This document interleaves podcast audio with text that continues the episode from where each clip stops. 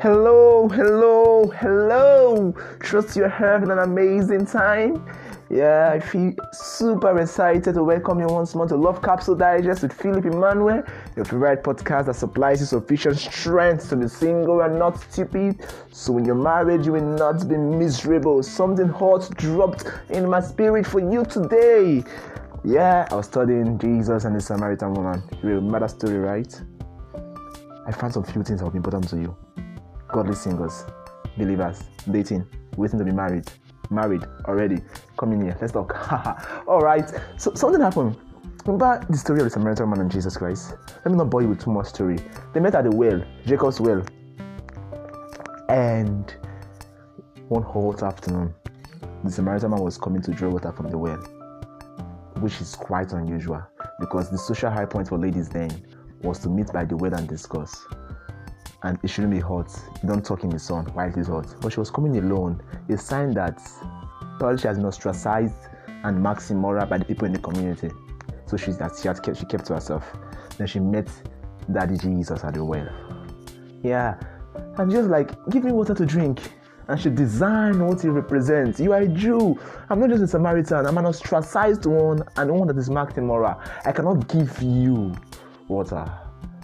I cannot give you water. I cannot give you this because I'm not worthy of it. It's not like Jesus Christ didn't know. He was trying to put her through a test of sincerity. You understand that you cannot seek love where it cannot be found. So it's about giving her something. But the first test, you have to bring her to a point whereby she realize her need. And they say, I cannot give you water. Sometimes you have to get to that point when you realize that except the supernatural empower you, you can't give what you don't have. So don't seek love where it cannot be found. That's the first thing. Don't seek love. She had to, oh no, I can't give you love. I don't have love. I can't give you joy. I don't have joy. I can't give you this because I am this. I am broken. I am bruised and I am battered. I can't give you this. Can can you help me? That's what she was trying to tell Jesus there. I can't. Then Jesus starts, the Lord just began speaking. I have a water, it's called living water. I have something superb for you. And if you drink of this water, you will never taste again. Like, are you serious? How do I get it? I need it. She was, yeah, Jesus Christ had stirred up her, the hunger in her. She was like, I need it.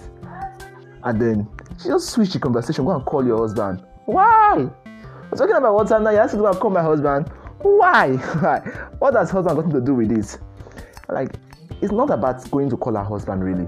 It's about visiting the cross of the issue in her life. It's not like I cannot. Now Jesus is telling you. It's not like I cannot give you the, the wonderful marriage you are asking of. I know you want an amazing brother. I know you want a, a fiery sister, a virtuous lady. It's not like I cannot give her to you, but your container cannot hold her. Your container cannot hold the marriage. Your container cannot hold the brother. So uh, allow me seal up your leaking container first. So you want an amazing relationship, right? Go and call your husband. In other words, bring your broken. Bring yourself as you are broken. Let's deal with it.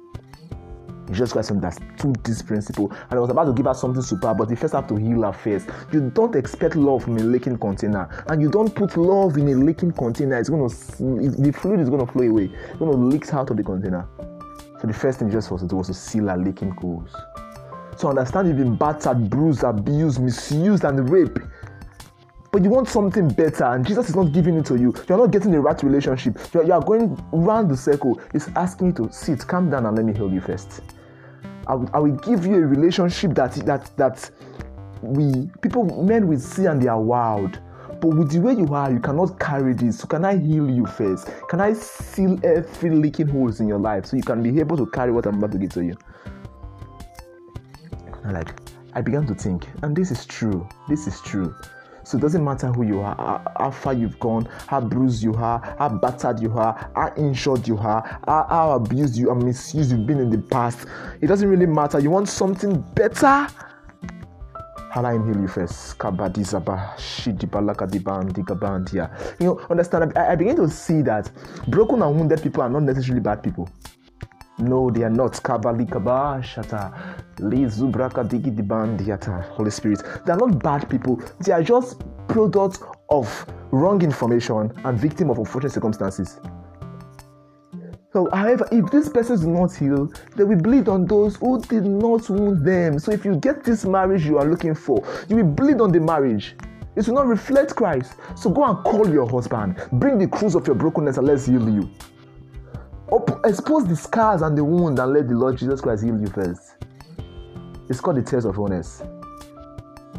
It's called the test. Mm, don't seek love when you're not whole. Sometimes what you need, sometimes what you need is not love per se. You burn through the cycle. Calm down. What you need is healing. After healing, you'll find the living water. And when you drink of it, you will not taste again. I have one more point I want to share with you. But I'll talk about that in subsequent episode. Yeah. I hope you found you found you found value listening to this. I want to hear from you. I want to talk to you. Slide up, talk to me, send me a voice message, send me a message, send me a message. I really, really would love to hear from you. So until I come your way next time, keep presenting and representing Christ. I love you.